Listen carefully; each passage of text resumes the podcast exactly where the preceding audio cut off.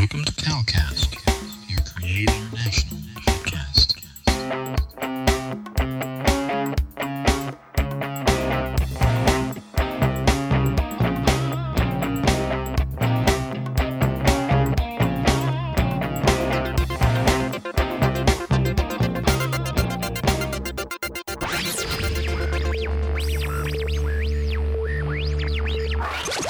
God Network News.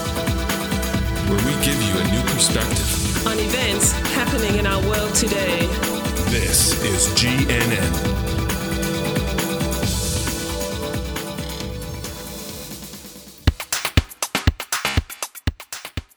This is God Network News, episode 224.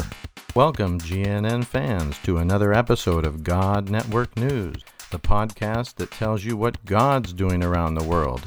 Not what CNN tells you, but what GNN tells you is going on in the world. If you're tired of listening to all of that crisis network news and you want to hear what God's doing, well, give us a listen.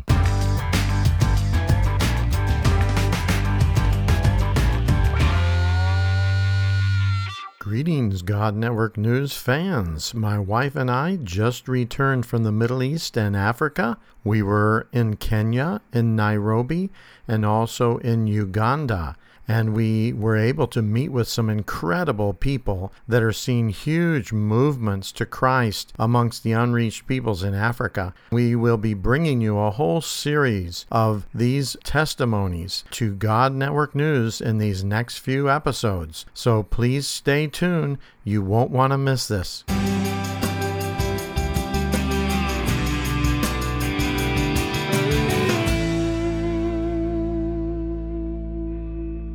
Yeah, thank you. My name is Christian Benchete from Malawi. Uh, I heard about DMM in 2017 and 2018 I attended the Catalyst Camp where I learned about obedi- obedience and immediate obedience. So when I went back to Malawi, uh, I prayed and the way I started was at my working place, the community which is very close to where I was working and we had a group of chiefs that were coming to a DBS that we I established after the uh, the, the senior chief asked for uh, prayers. So in this DBS, there was one of the chiefs who was also a guard uh, at uh, a Hindu uh, business person in Lilongwe from India. So this guard got the message and uh, he started uh, to read the Bible on his own. And uh, because of his nature of work, he was not uh, chatting with his bosses. He was not uh, even, sometimes they could not even greet him.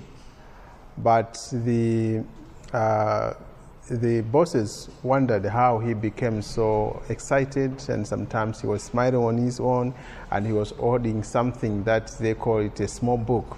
This guy just bought a small New Testament Bible. He was a Muslim, and uh, he was working for the Hindus. So the Hindus were so uh, amazed with the way how the guy changed. Every time he was opening the gate, smiling, the environment was looking nice.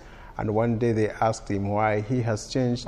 And then he told them, I'm reading this book, and we are doing some, uh, some discussions with our team in our village. And it is really helping me to uh, discover how I can please God. So the bosses knew that he was a Muslim, and they asked, Is this Allah that you're talking about? He said, No, I'm learning about Jesus. So they were so captured that a Muslim is talking about Jesus, and they were Hindus. So this sparked, uh, I think, um, uh, anticipation from the bosses, and they asked him, What are you reading then? That day he was asked, he was reading about the resurrection of Lazarus. And then he I just ended that I read the story that he, this man went to the graveyard and uh, then he stood by the graveyard and called out. And uh, I haven't finished, I don't know what happened. So the boss said, Read more, let me know how the story ended. And uh, when they came back the following day, he finished the story and it, it continued. He was reading and narrating the story to the bosses. to the point that they said, We want to know who is this person who is teaching you. So that's when I was brought into the picture of the Hindus. I started discussing with them, and uh, to the point that the father believed, uh, the wife believed, and the whole family believed. And uh, one day they were doing their Bible study at their home. They came across the story of Cornelius, and uh, they realized that Cornelius was baptized right away when he believed. And when I visited them, I was shocked to, for them to ask me that Cornelius was baptized by Peter the moment they believed. Why are we not baptized? Now, my background, I was just a school principal. I have never baptized a person before. And that was a shock for me because I never expected somebody to ask me to baptize. And so far, these are the Hindus. We, I know I've established a relationship with them. We chat, we call each other. But now to reach a point of being baptized, uh, I had some fears. And the fears took me to ask some pastors to come and baptize them. But these guys said no. According to what we have read in the Bible, it was Peter who baptized them. And they insisted. And um, God just gave me some courage. One day, all 13 members in this family got baptized. And that was a breakthrough. My fear was done that day. And they also grow up. And the question was now that we've been baptized, what next? So, this is the time we establish the church in the house of the Hindus. You're listening to God Network News Podcast with your host, Cal Curtis. Look up our website at godnetworknews.com. And uh, the story goes on with the God because he was a Muslim witnessing to the Hindus. And uh, when he heard of what the bosses have done, he went back home and started sharing the same news to his friends. Until one day, I was also called by one of the big uh, Islamic leaders in our country because one of the ladies who was going to a Bible study where this God was also going testified of, the, of Jesus in a mosque when he was asked, How can we help each other? And this lady, without knowing what she was talking, and she applied what she learned from the Discovery Bible study in Islamic discussions. She said, No, we need to extend grace to each other. And then the sheikh, the imam, was so amazed because she said, he said, there is no teaching like a grace that we teach in a mosque. Where did you get this? And he was very furious. They wanted to throw her away until they discussed that uh, let us just take her aside and hear what, where is she learning all these things. And this lady innocently just mentioned the names. Now I'm hearing this from the principal of this school, Christian, and uh, he has been telling us so many things, and I believe that it's true. So this imam was so amazed to see this illiterate woman who has never been to school, who doesn't know how to read or write, has been captured by the teaching of the Bible. So that's how he reached out to me. Say, the first day it was like, You can't make me a Christian, but I want to know what you have done to this lady for her to believe the way she has done. So from that, God also opened the door and we started talking. And this is the entry point that I see that we entered into Yao community because this man believed and he got baptized and uh, he took me to his home village, which the whole village, they were all Muslims. They were all Yao tribe and all Muslims. There was not even a person who had been to a Christian faith. So when we went there, he introduced me as a friend. And he told his people that this friend of mine has helped me to change heart. But the story is too long. For now, just know that I have changed the heart. And I would love you to listen to his story because it can also help you to find the truth.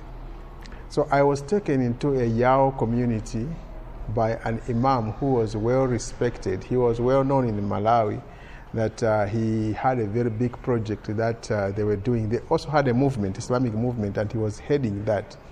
So when he introduced me to his community, people wanted to know what it is. Unfortunately, we had no time to do so. As I was leaving, some people shared their contacts with me. We started talking. So this is how we started talking about uh, about how God can change our lives. That is the entry point. So I shared my story that I'm coming from Christian background, but Christianity didn't help me as we know it. And I have done so many things, but all these things failed until one day I discovered the truth about God. So I shared it from that angle. And they said, How can we know about this? So it all opened the discussions that led to them wanting to hear more. And they could call time to time, and uh, a number of them started to believe, but they were afraid now of what could happen. And God changed this man, the Imam, to the point that he went back to his village and start teaching his own people that Jesus is the way, the truth, and the life. So, from this community, we started uh, to see people believing and starting reaching to others. As a matter of obedience in the Discovery Bible study, we always ask a question Whom are you going to share with? And the Yaos are very good at sharing their stories. So they could go to the nearby communities and share. Uh, within two years, it was flourishing until when some of these believers got baptized and then broke persecution. It was terrifying because I have been hearing about uh, persecution in other countries, in the Middle East, in Nigeria, in East Africa, but I didn't believe that these things could happen in our own country, among our own people. Because when these people got baptized, they were chased out of their communities by other people who didn't like the idea of them being believers. And uh, of course, a number of them were killed in the process, and some ran away.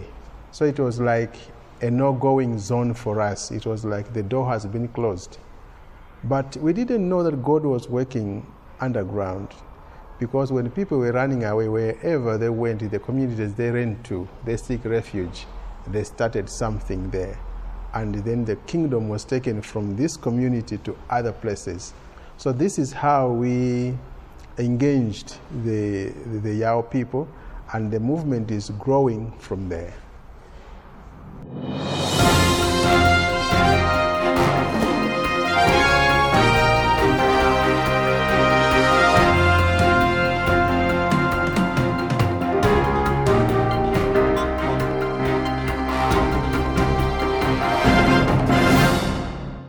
If you enjoyed this episode, please consider donating to help us continue to bring exciting stories fresh from the field. Visit our website at godnetworknews.com and select the PayPal link on the right side of the page or consider becoming a Patreon partner to receive access to more valuable materials exclusive to our members.